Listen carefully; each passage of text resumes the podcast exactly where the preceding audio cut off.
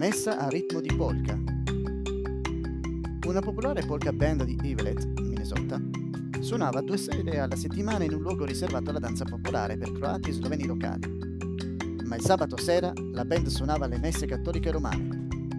Con testi diversi, dice il National Catholic Reporter, brani popolari come The Parking Duck Polka e The Iron Mike Polka erano diventati l'ingresso, l'offertorio, la comunione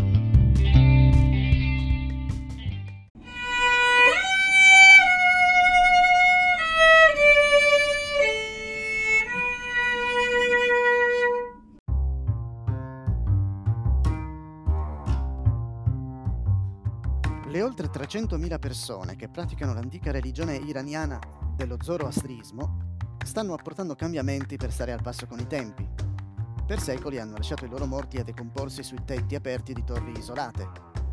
Ora devono seppellire i morti. Perché?